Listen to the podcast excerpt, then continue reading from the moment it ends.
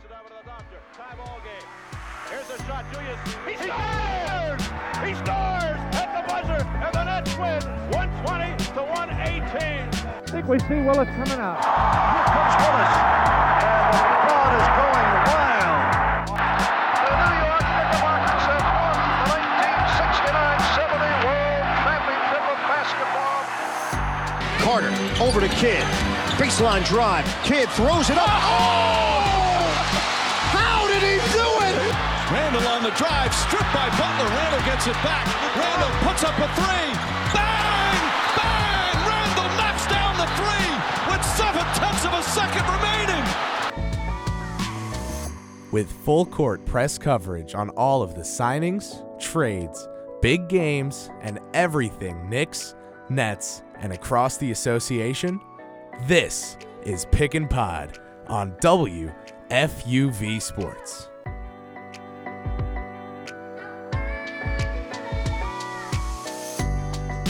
Welcome into Pick and Pod. I'm Kris Pursiainen, and here in the WFUV studios in the Bronx, alongside Colin Loughran and Danny Scott. Guys, how we doing? Kris, I'm doing great today. Obviously, a lot happening across the association, getting very close to that magical time known as playoff time. The Knicks and Nets trying their damnedest to get into the dance. We'll see what they have in store for us. Celtics and Danny, your Kings, both of those teams still in the hunt, very much so. Going to be a blast today, guys. Yeah, let's go, boys. Light the beam. Um, I'm making my pick and pod debut here today, so I can't be more excited. I, I've never really wanted to be on it because my Kings have been so bad for uh, my entire life, but finally snapping that 16 year streak, getting into the dance. Um, just overall, really excited. Excited to talk some hoops. Yeah, that team is the best story in the NBA this season. Um, I, I I hesitated there for a second. I had to think, do I really believe that? That was a quick confirmation from that corner of the office in my brain. The HR guy said, "Yeah, you're good. Go ahead. get get that take out there." So, um, yeah, th- that is the best story in the NBA this season. Uh, something about purple this year, you know, Keyontae Johnson, Kansas State, and now we got the Sacramento Kings. You know, so, some purple teams doing well this year. However, we've got to start out some good old orange and blue. The New York Knickerbockers beat the Houston Rockets. They took care of business as expected, but something happened in that game that made headlines. Immanuel Quickley, career high of 40 points, and most impressive to me was the one turnover in comparison to his nine assists. So no double double for Quickley there, but close enough. And with the 40 points, you know, you'll take that from a young player who went from barely being in Tom Thibodeau's rotation to being one of the essential starters on the team. He's the sixth starter. He closes more often than Quentin Grimes. So even though he doesn't start games, he closes them. And Tom Thibodeau will be the first to tell you that closing is more important than starting. So Quickley, really one of the six starters for the Knicks. They call him their sixth starter, and he's really started to shine as a young star. What do you guys make of him? Do you see him being a legitimate shot creator in the playoffs, or is this a nice success story in the regular season that once the game slows down, the court shrinks, might lose a little bit of its luster? Well, now with Randle being out for a little while, and then Quickley is going to get even more room to grow. And Kris, what impressed me most about the 40 point piece that he had the other night 14 of 18 from the field, 5 of 7 from three point land. That's very, very efficient. For a Knicks team that's 22nd in terms of field goal percentage, having a guy like Quickley now come into his own, he's a young player, he can score at all three levels. I think the mid range is there, that's going to continue to develop, is going to be critical because you're down a man now with Randle. Barrett is suspect some days, other days he's great, but the majority of the time now, I'd characterize him as suspect. We can debate that till the cows come home if you want, but Quickley and Grimes combined are going to have to have some big offensive nights to keep the Knicks kind of in that four to five range, keep them slipping down to the six, God forbid, because you want to be in that four or five range. You want to be playing Cleveland. You don't want to have to deal with Philly or Boston if you don't have to play Cleveland first round. You got a good chance. Randle will be back by then. Quickley now, kind of coming into his own, realizing his full potential. Perfect for this team at this given time. It's just going to be a matter of how long of a leash is Thibodeau going to give him. Because for as much as we love the efficiency now, he is still a young player. It's not a guarantee he's going to give you that every night. Can he give it to you most nights? I think we're getting to that point now where you know what you're getting with Immanuel Quickley. I just look at this year, the on and off difference. He's in the 87th percentile according to Cleaning the Glass. That means he's improving. Last year was at 96 percentile, but didn't play quite as much. The fact that that number has stayed somewhat consistent now and is at 87% across the league, very effective in my mind. Something to be looked forward to as he continues to grow. He's going to be a big piece of this final push. Speaking of stats on cleaning the glass, Immanuel Quickley I just happen to know this one 99th percentile in the league in the field goal percentage of opponents. Defense is there on the perimeter. That is more than there. It's a real skill of his. Danny, I want to give you the opportunity to speak on Quickley, but also, or maybe, or Quentin Grimes, who, speaking of combining with Grimes offensively, well, those two had 23 points each against the Miami Heat, combining for 46 and bringing the Knicks the big win at home. That's the second straight now for New York. Rebuilding streaks. This is a team of streaks. Had an eight game win streak earlier in the year, followed it up immediately after with a five game losing streak. Nine game win streak, three or four game losing streak. It, it, there is ups and downs in this Knicks season, but Immanuel Quickley and Quentin Grimes, the two young 25th overall picks, have almost been the constants of this year from the young core of New York as opposed to someone like RJ Barrett with the higher draft stock. What have you made of Quickley and Grimes this year? How do you think they'll impact the team in the playoffs? Yeah, I, I think when you add Barrett in there even as well, you have three very good guards, probably more combo guards than um, point guards, but all three of them can get buckets at any night. So really, if you're the Knicks, you just need one of them on that night and to get production out of Randle. Um, so I think Quickley has really kind of blossomed these last few games, uh, dropping 40 against the Rockets and 23 against the Heat. So I think he's a guy right now you got to ride the hot hand. Um, but Grimes is also doing really well. He put up 24 against the Heat, I believe it was. And then you kind of really never know what you're going to get from RJ. You could get 90 out of him or you could get two. Um, so it really just depends how he feels that night. But going down this final stretch Quickley with the hot hand, I think you got to ride it out as long as you can. Yeah, Barrett has had very efficient 44 point games against Chicago, efficient 40 point game against Miami, but he came out against Miami the other day and started 0 of 8 from the floor and then turned it around in the second half, ended up finishing something like 3 of 13, you know, what whatever. Um, but the assists came in the fourth quarter. It felt like he was reading the game differently. The total stat sheet didn't look great, but he was reading the game differently. Now Barrett be very important as Colin mentioned. Team's going to be missing Julius Randle, and that's what we got to talk about. And Colin, I want to go to you first on Randle Left ankle sprain, out for at least two weeks. Now, what starts in two weeks? The NBA playoffs. It's looking like, if not just the first game, Randle might miss the first two games that are very strongly and have very strongly looking been looking like they're going to be in Cleveland. I, am going to ask this one simply to you two guys. Uh, can the Knicks survive the first round against the Cleveland Cavaliers if Julius Randle misses the first two games in Cleveland? I will say yes with a major caveat.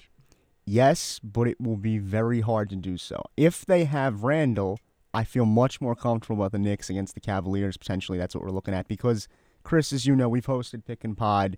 Lord only knows how many times over the course of this season. I am a Julius Randle defender today, tomorrow, whenever you want it. I will defend this man. He averages a double double currently 25.1 points, 10.0 rebounds, 4.1 assists as well. Knicks fans very quick to give him all types of flack, but you'll miss him when he's gone. There is no doubt in my mind that the average Knicks fan will miss Julius Randle when he's gone. Now, the reason I give them some credit and say you can still make a run at winning a playoff series without him is because Jalen Brunson will be there. As long as you have the driver of the train, it doesn't really matter who else is there as long as he's being efficient. Now, as I said, Randle points wise, is your, your top dog pretty much. That means Brunson's going to have to be extremely efficient on his own accord, shooting the ball as well as distributing. So I trust Brunson is I guess is the point I'm trying to get across that he'll be able to kind of multitask there and find the open man while still creating his own shots. It will just be a lot harder because even from a physical standpoint, you're missing a guy then that gives guys like Quickley or Grimes more space to work with without Randle there. So and I don't trust Mitch to do that on the offensive end of the floor yet. Right. I think he can grow into that, but the Knicks don't really have time to grow because the playoffs, as you mentioned, are two weeks away. Like we're past the point of growing within two weeks. If Randle's there, I feel much better about that first series. Without him, though, it's going to take Brunson to step up, do a little bit of both there, and even a guy like Grimes to do a little bit more than what he's been doing this year, which has already been phenomenal. I just want to see more volume. I think he gets the ultimate green light at that point. Josh Hart, too, will have a spotlight on him coming off the bench. He might even start a few games here and there and be asked to score more than he already has. Yeah, I'm going to um, probably piss both of you guys off a little bit, but I don't know if the Knicks can beat the Cavs with Julius Randle. Um, to fair. be completely That's fair. honest, Donovan Mitchell has been so good this season, averaging almost 28 points per game. And then you got uh, a two-headed monster down below, on Jarrett Allen Yep. and Evan Mobley, who are averaging combined almost three blocks a game. Um, so without Randle, you're asking Obi Toppin to come in and, and eat a chunk of those minutes, and a lot of the more offensive role will fall on uh, Mitchell Robinson, like you mentioned, Colin, and I don't think he's there yet. So without Randle, I, I would say absolutely not. With Randle, I say it's still a very, very tough series uh, for the Knicks to win. I'll would add this just quickly. If I understand what you're saying about the two-headed monster down low for Cleveland, Mobley, Allen, of course those guys are great, but if you're able, Thibodeau and company, to take the ball out of Mitchell's hands, who is that guy that's really going to beat you on the offensive end of the court? Because this year, perhaps more than any other, to me has been a sign of the league changing even more so. It's now all about the offense, and it always was, but now it's harder to grind out games and win defensively now you got to have guys that can hit shots from everywhere. And if you're able to get Mitchell neutralized, you're going to have a good chance to beat the Cavaliers. To me, that's the one guy that really scares you. I don't look at anyone else on their roster and see them putting up. Even Garland, No, Garland's averaging almost not to the 22. ex- not to the extent of Mitchell because remember last year the Nets played the Cavs in the play-in tournament and Garland was you know okay, but he wasn't a commanding force. Garland to me is someone that he's got nice handles, can shoot the ball a little bit, but it's it's not the same thing as when Mitchell's going off or if a guy like Durant is going off or even Randle for that matter. Because there's moments when Randle looks unbeatable out there. So if the Knicks are unable to stop Mitchell, of course, then I would agree with you. The Cavaliers are looking pretty good. But if you're able to neutralize him, if you're able to get the ball out of his hand, I think the Knicks have enough offensively, even without Randle, to compete.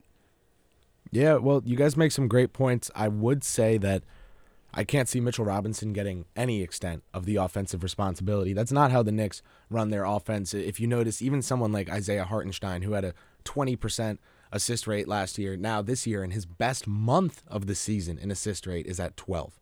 Right? So the Knicks centers don't do a lot of work with the ball in their hands. Who will get touches with Randle out? It's going to be RJ Barrett and Josh Hart out there at the three and the four to close games. You're going to see Brunson, Quickley, Grimes closing games at the one and the two. Now, Thibodeau closed with Quickley and Grimes over Brunson in the Miami game. You can say Brunson needed to rest the hand that had sidelined him for a couple games, but the fact of the matter is that Tom Thibodeau, the coach known worldwide for depending on veterans, benched Jalen Brunson for the closing stretch of a game. He didn't make a single substitution in the entire Which I fourth liked. quarter. Not one. I did the like whole the 12 choice. minutes. He let those guys close the game out and win the game for the New York Knicks. Immanuel Quickley, 38 points against the Boston Celtics, 40 against the Houston Rockets, and taking care of business with the high efficiency against a poor team.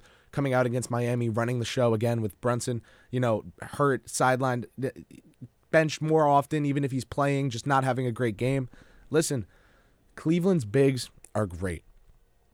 But the fact of the matter is that Cleveland is 25th in the NBA in rebounds per game. New York is fourth. Now, there's more context to rebounding stats than just how many rebounds do you get a game. Now, maybe the Knicks allow a lot of three pointers, and because teams get those three pointers, they miss more shots than they would usually at the rim, and the Knicks get a lot of rebounds, right? So there are contexts, but the Knicks don't allow a lot of three pointers. They have a low opponent three point percentage, and, and it's that forces teams to take fewer three pointers. The Knicks, if you sort on NBA stats, contested rebounds per game are second in the league at 16.2 rebounds per game being heavily contested or drawing a contested rating from the NBA stats website. So if you ask me, the Knicks presence in the interior is Mitchell Robinson. It's the physicality of Julius Randle, but guys like Josh Hart, RJ Barrett, Jalen Brunson, Quentin Grimes, these are all guys whose games are predicated on strength. Nobody is thinking, oh, I have to guard Brunson tonight. That's an easy assignment.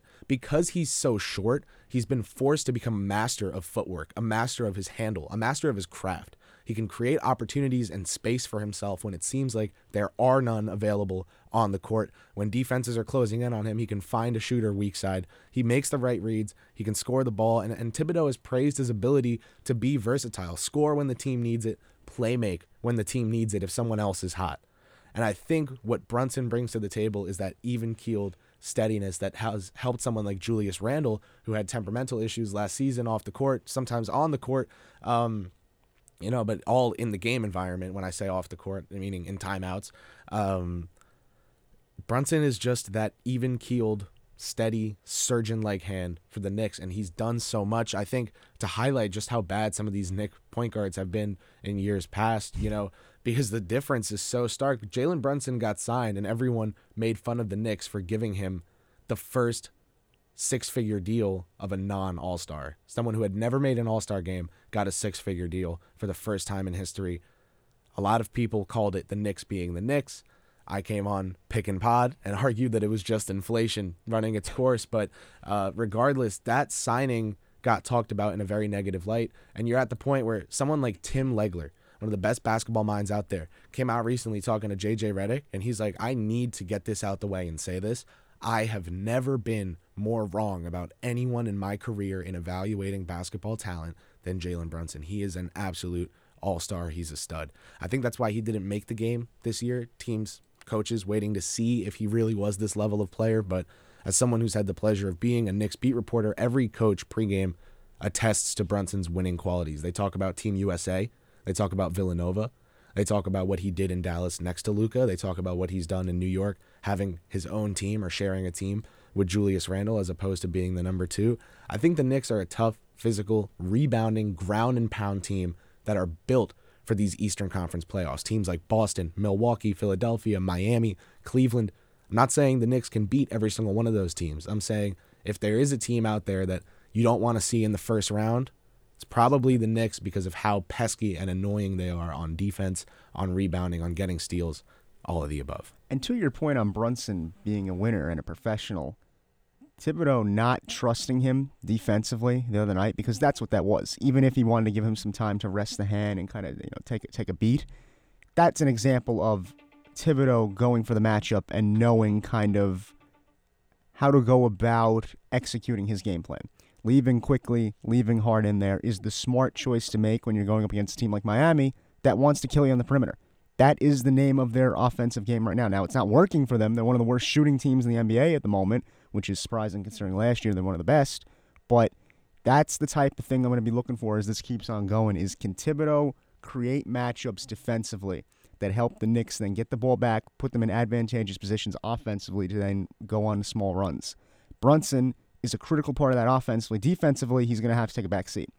Definitely going to happen at some point. I think the combination of Quickley and Hart are, um, you know, they're, they're the type of guys that swarm on that perimeter. It's going to be crucial as we go forward, but can't say enough good things about Brunson and what he brings to the table. Yeah, Brunson is, is no doubt a, a fantastic basketball player and, and should have been an All Star 100%. Um, he snuck into the game, right? He was a replacement. Not No? not he was uh Jimmy Butler I think was a replacement and it. then I know De'Aaron Fox and Anthony Edwards made it as replacements Yeah. in the West. Um, but definitely should have been an all star. My issue with this Knicks team um, falls if they're without Randle. They don't have that superstar. And even with Randle, I, I would put Randle in probably the top, I don't know, 30 players in the NBA. But when you get to playoffs, you need that one guy that everyone looks to a Giannis, a Joel Embiid, a Jayson Tatum. Guys that have the ability to just take over an entire game. And sure, we've seen guys like Quickley do it. We've seen Brunson do it. Uh, guys have put up crazy, crazy games. But once you get into the playoffs, you have to have that automatic bucket. And I'm not sure if Brunson's that guy once you get deep into a playoff run. I think that that is a very measured way of analyzing the Knicks, not trying to buy into the big market hype, but also not trying to underrate them just because they're the Knicks and have had that air around them. I will say that Jalen Brunson did play Donovan Mitchell in the first round last year. Donovan Mitchell had a little help defending at the rim in Rudy Gobert. Yeah, 100%. And Jalen Brunson in Luka Doncic's absence gave them 46 points in a playoff game. This guy has done this before. I think the Eastern Conference is the tougher of the two. He Now. made he made a for he made a Western Conference Finals run. You can argue that the the Mavericks shouldn't have made that run, or how you know their season this year shows that they were never that good. I think that series is what got him 104 million dollars, and that is gonna have to be the Jalen Brunson we see this year. Now, Danny, I want to start with you here. Go cross town. You're gonna take that four all the way down to the Barclays Center, like we did for the A10 tournament there to support our Fordham Rams men's basketball team. But gonna take the four train this time to go see the Brooklyn Nets. Let's talk about them. They are sitting in sixth place, right behind the fifth place Knicks in the Eastern Conference. Pretty funny that those two squads are at five and six at this point of the season. Brooklyn 41 and 35 on the year. Obviously, a much different team than what they started the season with, but they're four and six in their last ten. A little bit of a skid. I don't think the world is ending. I really just want to know, Danny, you think this Brooklyn Nets team can make a first round series competitive? Right now, they're playing Philadelphia. How do you see that going?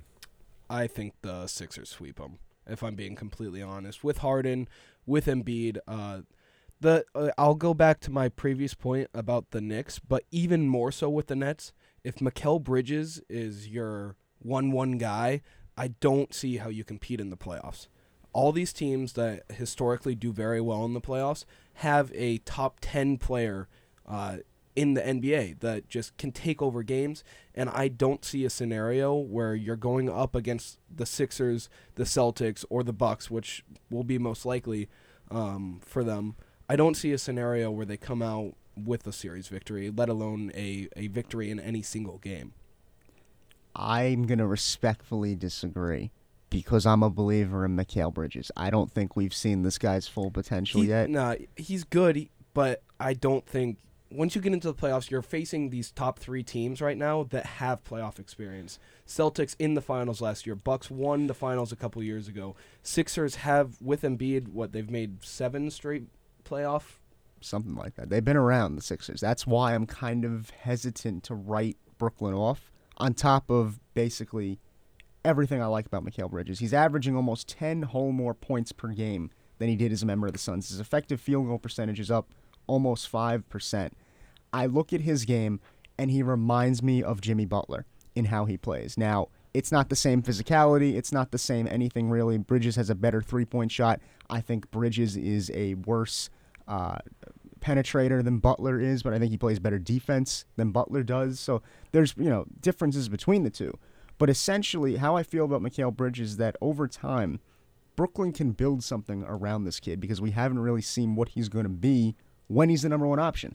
And he's going to have to be that number one option on this team because you don't trust Dinwiddie to be the guy. Now, can he give you 20 plus points a game? Yes. It's very similar to Julius Randle in that way, I might add, where Randle will only give you so much. You need some help there. I think Bridges is the guy for Brooklyn, whereas Dinwiddie is going to be helping him out. It's kind of like the Brunson Randle thing. The key difference is I would equate Mikal Bridges to what Randle is for the Knicks, and that he is their poster child at the moment. Dorian Finney Smith, as well, is going to have to be a big part of whatever the Nets are trying to do this year against the Sixers. He has not been good so far. There's times where he just looks afraid to shoot the ball, and for the life of me, I can't figure out why. Because on paper, this is supposed to be one of the best three and D players in the NBA. He could be one of the best three and D players in the NBA if he just lets himself kind of accept. You know what? You're probably only going to make one out of five, one out of four three point shots that you attempt. He seems very he's scared. That's how I look at Dorian Finney-Smith. He doesn't look like a confident guy out there when he's shooting the rock. And there's other players in the Nets that are kind of like that. I think Claxton too is going to have to have a good series against Embiid. Now you don't ask for perfection; you're not going to get perfection in that type of matchup. But Philly has never showed me over this past whatever it has been, as you said, five, seven year run, that they're a championship level team. Harden is notorious for kind of disappearing when it begins to matter most and I'm interested to see how Mikal Bridges fares. Not saying that it's going to be a Nets five game gentleman sweep and that they'll go to the second round. What I am saying is that Brooklyn can push this thing to six games, and if you just so happen to get it to seven, All it takes is one big breakout performance from someone. Could be anyone. Could be Bridges, could be Joe Harris, could be Dorian Finney Smith. You never know. Also important to the Brooklyn cause. Ben Simmons is gone. You don't got to play him. You don't got to think about him. He's out of your hair. We don't know what is going on with Ben Simmons. No one has known what's going on with Ben Simmons, by the way. We've been trying to figure this drama out for the last three years. It was like this in Philadelphia. It's like this in Brooklyn now. There's no more Kyrie. There's no more KD. There's no distractions. And you got a head coach who knows what he's doing. So I'm not ready to write off the Brooklyn Nets yet on a first round win, potentially. They're not a championship team by any stretch of the imagination. But don't think for one minute there is not a plan down at Barclays Center right now to build something going forward. I have three lines, Colin. You've heard them. They come up every single time playoff basketball comes up. Number one, the court shrinks. Number two, the game slows down. Number three, every possession matters. If you break down why I say those things, it comes down to if you're a dude, if you're a guy, if you're that girl like Caitlin Clark at the tournament playoff level, you can handle the rock. You can shoot the rock. You can pass the rock. I don't mean to sound like ball don't stop here, but listen, these things are important. Do you have counters? Can you go off the dribble? Do you have a jab step, a double jab step? Can you go left? Can you finish left at the rim? Can you go, can you shoot your jumper moving left? Can you shoot your jumper moving right? Right? One dribble pull up, two dribble pull up. This stuff is intense and layered and deep. It's like having mastery of several pitches. It, you know, it's like um, knowing h- how to release off the line of scrimmage in, in several different ways. You, these are the ways in which the game is won at its highest level. And to me, in my opinion, Mikal Bridges, when he's zeroed in on as a number one option in a playoff setting, other teams are going to look at that team. They're going to say, yeah, we'll let Yuta, Watanabe, these, these different guys beat us over Mikal, sure. So they're going to shut Mikal out. Does he have the playmaking vision in a playoff setting to find these shooters open? Not find them when they're open because they won't be open. I mean, pass them open. pass to them and create the shot. Well, I think the big thing with Bridges is he can kind of find these little creases in the defense, and that's an ability that we're only really seeing since he's got to Brooklyn. I mean, in Phoenix, he was more of that three and D type of guy. He's getting to game in the mid range more Right. for sure. But my thing is, so you want him to play make? Say he's as good as Khris Middleton. Would you bet on a team in the playoffs with Khris Middleton as its number one option to win a series? Yeah, absolutely. A a healthy Khris Middleton? as their number clear best player? I don't see why not because, like I said, I see Bridges as developing into something like Jimmy Butler. He's not going to be a upper echelon talent. The expectation shouldn't be for him to be that. The way I see Mikal Bridges is when he has enough stuff going right around him, the team can win. I think that's a lot of what the middle of the NBA is about right now. It's never going to be that you have a perfect roster. It's far and few in between, is what I'm saying. I don't know if the playmaking is perfect. What I do know is there is enough around in Brooklyn for them to make a run. Cameron Johnson, I think I think the argument is the opposite, and this is a really good argument for us to to talk about over the summer, frankly, because Brooklyn's going to have to build a team, right. But if you ask me, right, we don't we don't have to talk about Luka and LeBron and Giannis and these these different guys, but let's talk about who could be the best player on a team that wins a playoff series. Well, we know Devin Booker can do it. Donovan Mitchell, yes, right? But Jaylen Brown, Khris Middleton, Mikal Bridges, these are Brown, I would say Brown. these are yes, two, amazing. These are near perfect compliments. Absolutely. These guys are the finest jelly out there.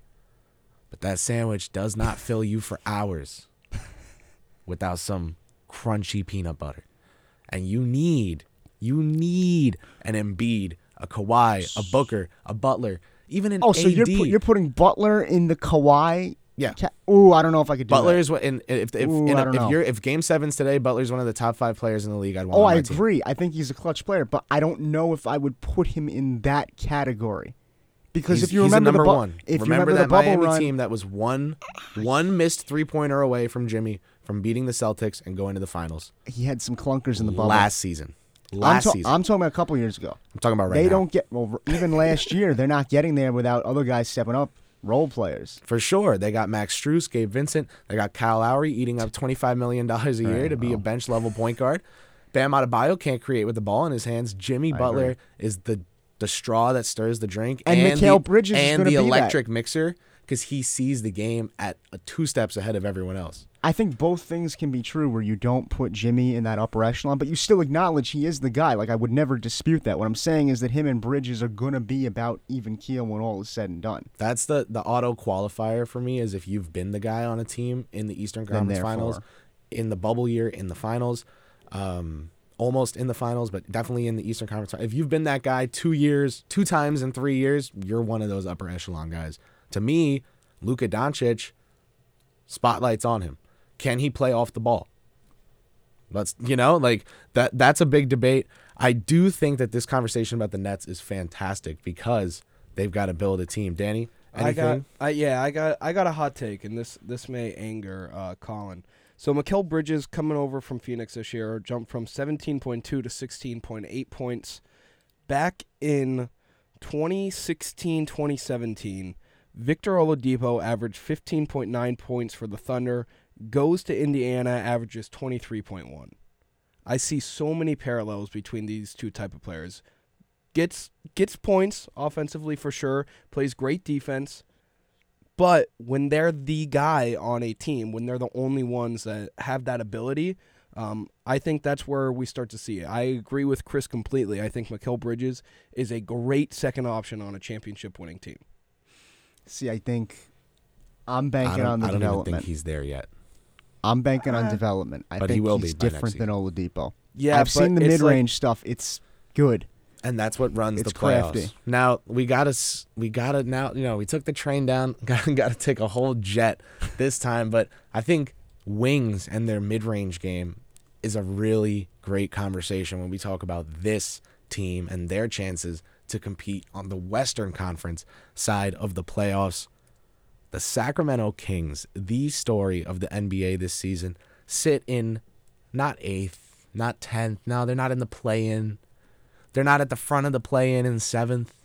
They're not definitely qualifying for the playoffs in fifth. They sit in third place in the Western Conference at 46 and 30, a 60, almost 61% winning percentage for Mike Brown, who is my coach of the year this season because of the level of intricacy in his offensive sets and schemes and the clear uh, uh, to me it's blatant from every set the Kings run how well he knows hi- his players. Because he tailor made these sets to these guys' advantages in the league, their skill sets, and it is such a gorgeous team to watch play basketball. There's a smile on my face when I watch the beam get lit. I'm not a beam team, whatever you got to be called, whatever it is. Um, I know, uh, you know, NBA guys nationally and, and people like Doris Burke heading over to Sacramento to cover games now in what seems like the first time in a while. I, I think it's amazing. They're 30 and 16 in the Western Conference. They're 23 and 14 on the road. This is a team that can take their show on the road. I'm buying them in the first round of the playoffs against the Golden State Warriors would be their opponent right now. I think that's a series they can win. Danny, kind of have to start with you here. Playoff drought is ended, but of course, with uh, accomplishments, they're always followed by something a little difficult, which is future expectations. And now, with so much hype behind these Sacramento Kings, how do you see them living up to it in the first round or potentially further in the NBA playoffs? Well, I want to talk a, a little bit about how crazy this is. Since I was, this is the first time the Kings are in the playoffs since I was five years old.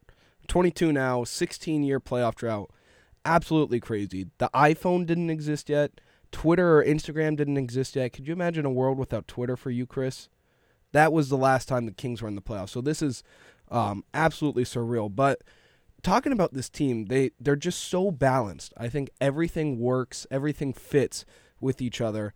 Um, and the Kings have had some awful, awful draft picks. And I remember specifically talking with Kris and being so mad that the Kings did not pick Jaden Ivey.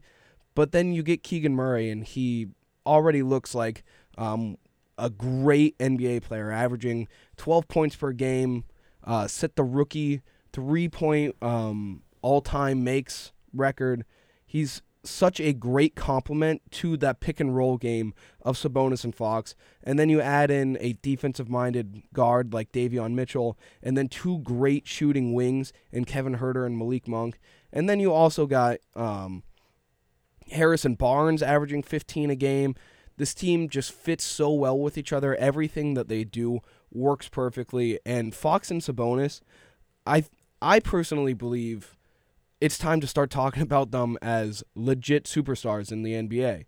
Fox is averaging 20 uh, or 25.2 and 6 assists. Sabonis 19 points, 12 rebounds, leading the NBA in rebounds and 7 assists a game. This team gives me so much hope because they're all still so young. Sabonis is only 26, Fox 25, Murray 22, Mitchell 24, Huerter 24 and Monk 25. I think this team is built to be good for uh, for a little while here. It's going to be hard to convince free agents to want to come to Sacramento.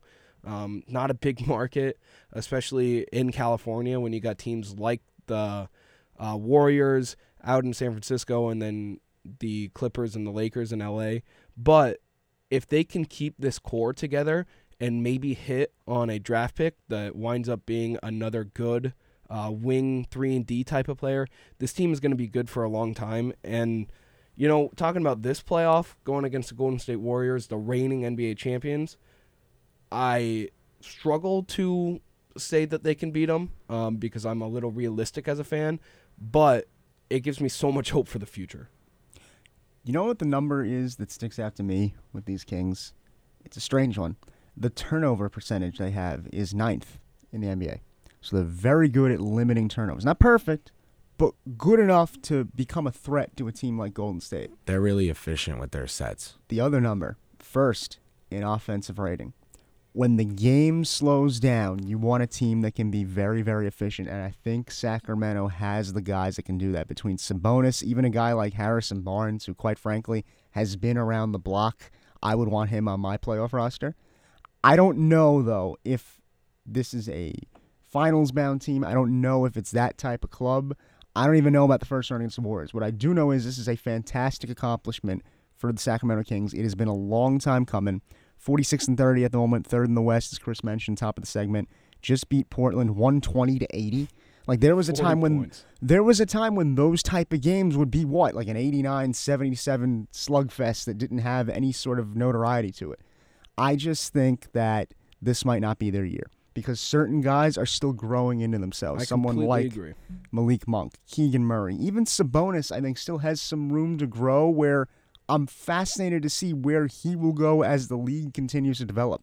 Because I don't think he's reached his full potential. I think he's getting there. Like we're starting to see what Sabonis could be, but we're not there yet. I think as well the Warriors are not done. That's been the narrative this year is that they're toast. You know, the bad road record really all year has kind of created this narrative that Curry and company, the Splash Bros, Draymond, there's problems, but I, I don't see them collapsing out of thin air.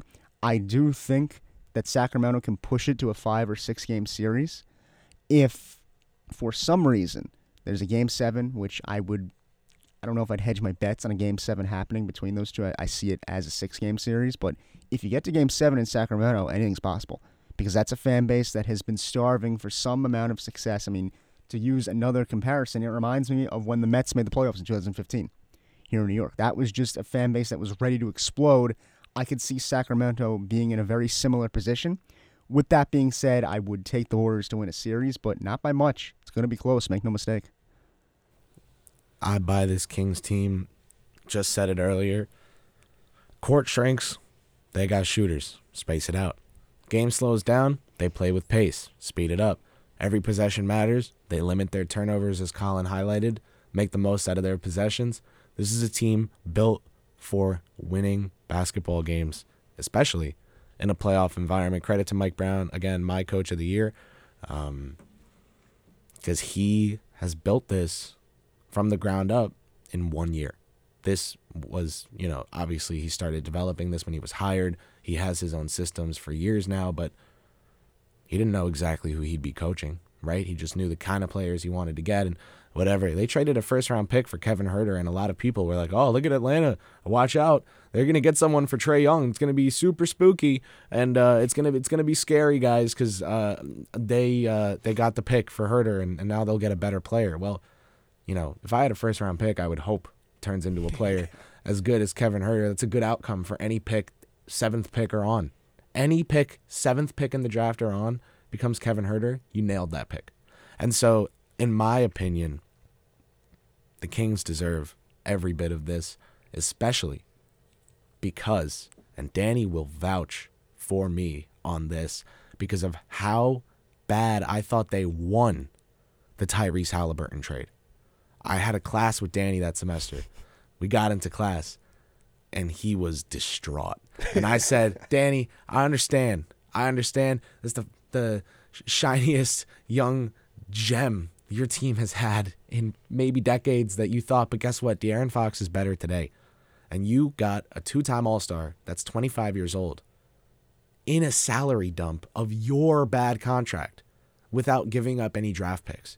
Because you took Tyrese Halliburton, who is going to be a better player in the future than he is today, but who potentially was at his highest value as an asset in the trade market that he'll ever be at that point in time.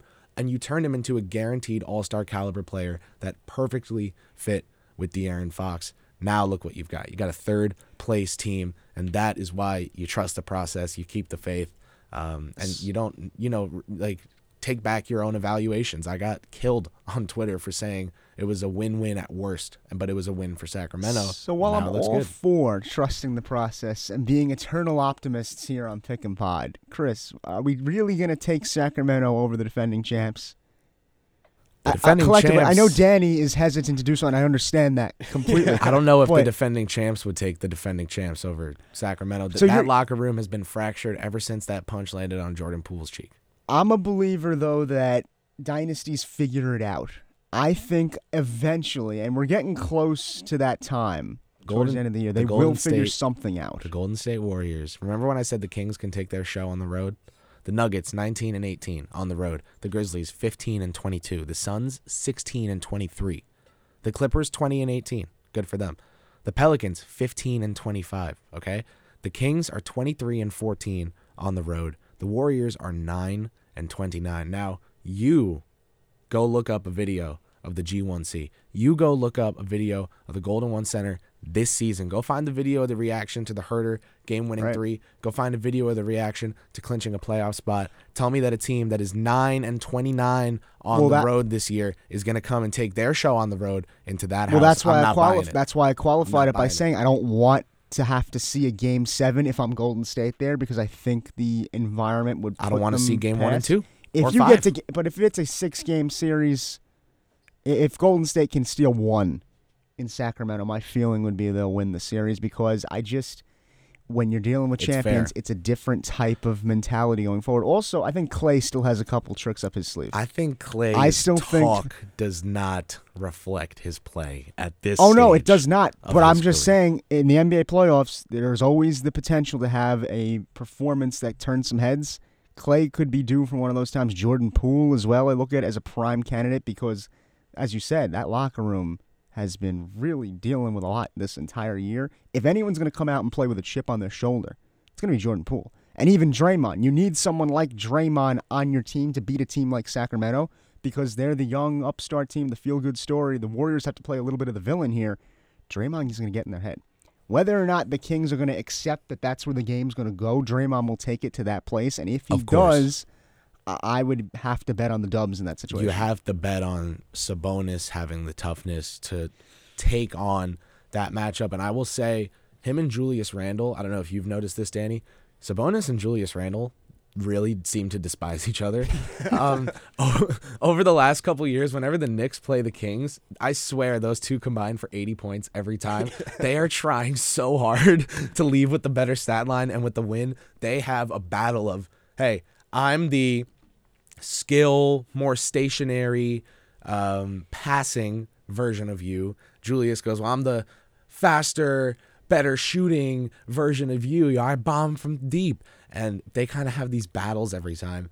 And I've been impressed by Sabonis's mental fortitude in those kind of kerfuffles across games between the Knicks and Kings. So I'll put faith in him. Now, speaking of mental fortitude, speaking of being a leader, I got to reference this recent Celtics Bucks game as a soapbox for my final question for you guys. It's a simple question, but first, let's set the table. The Boston Celtics, the Milwaukee Bucks met up to play a little game of basketball. Boston walked away with a 140 to 99 victory over Milwaukee. That is ludicrous. Now, just the other game, Jrue Holiday 50 points, Giannis 36 and 18. It seemed like all was well and nothing could be better in Bucks world. Well, this was quite the statement loss for Milwaukee, who allowed 140 points to Boston in a game where they couldn't crack 100 themselves.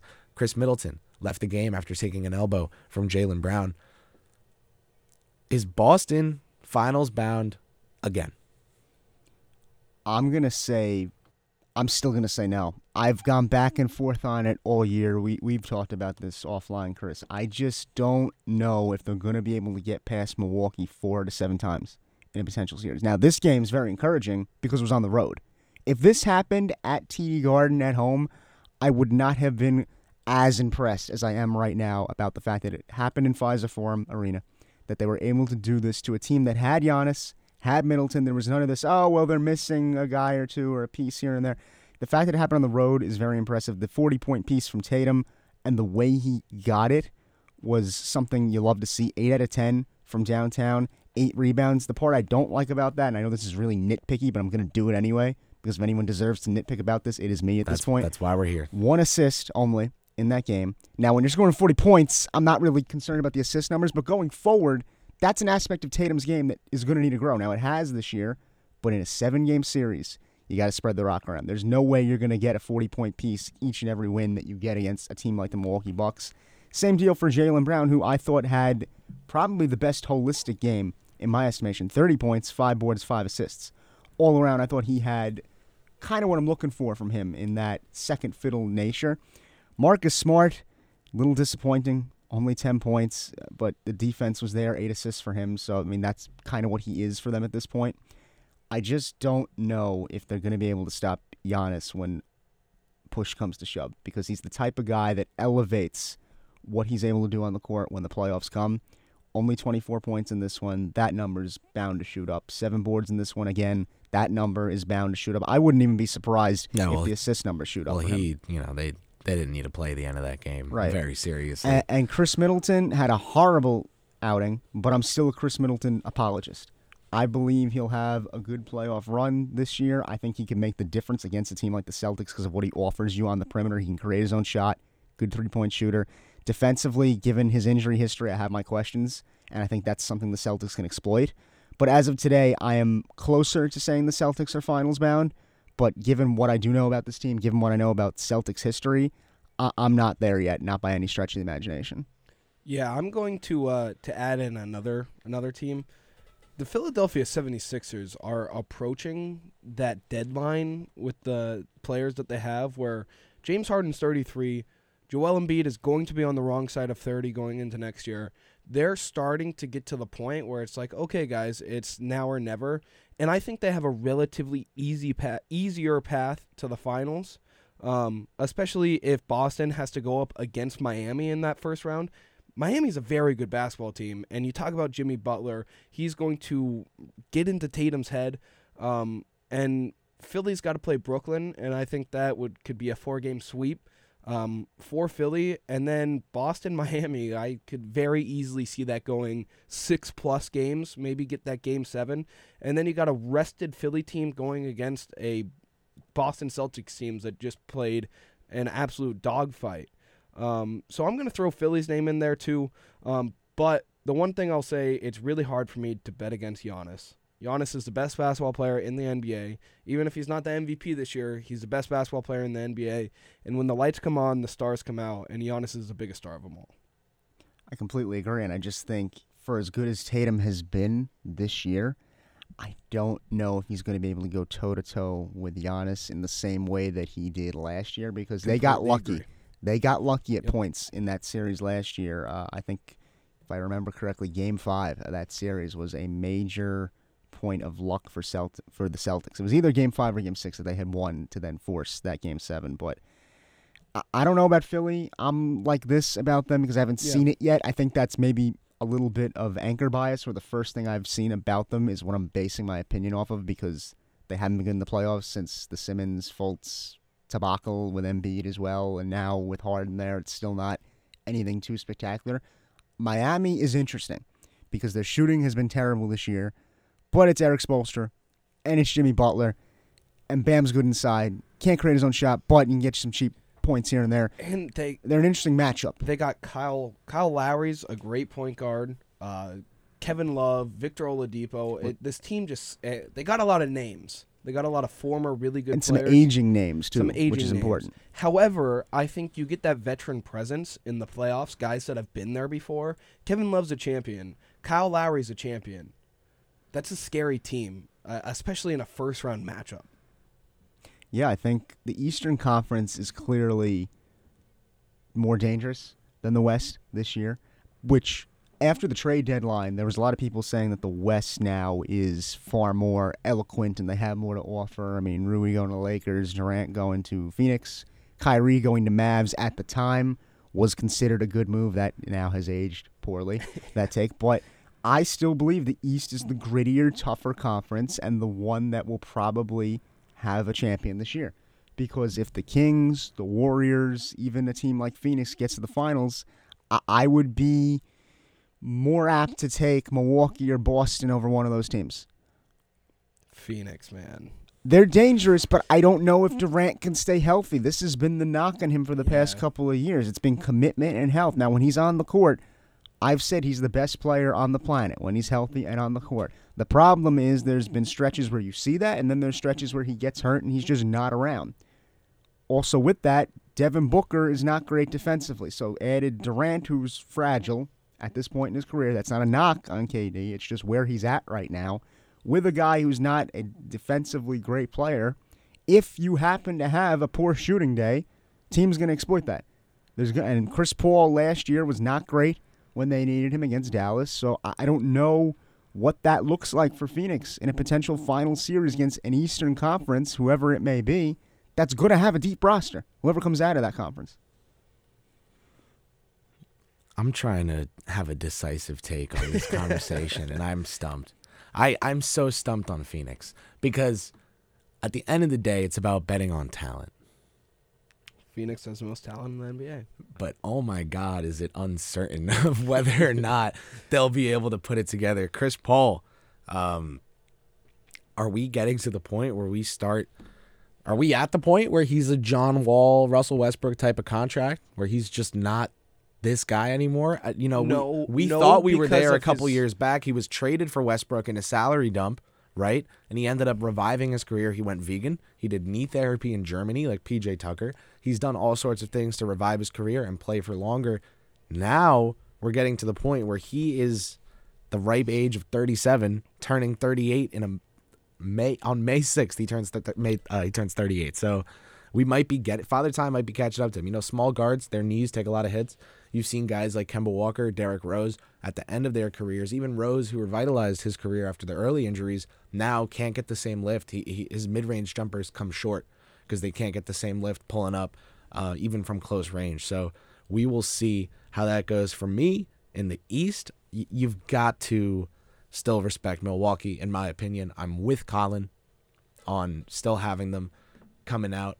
Um, I will say my case has more, much more to do with Jrue Holiday than it does Khris Middleton. But I, I think the fact that he's capable of putting 50 up one night, capable of giving you 18 assists another night.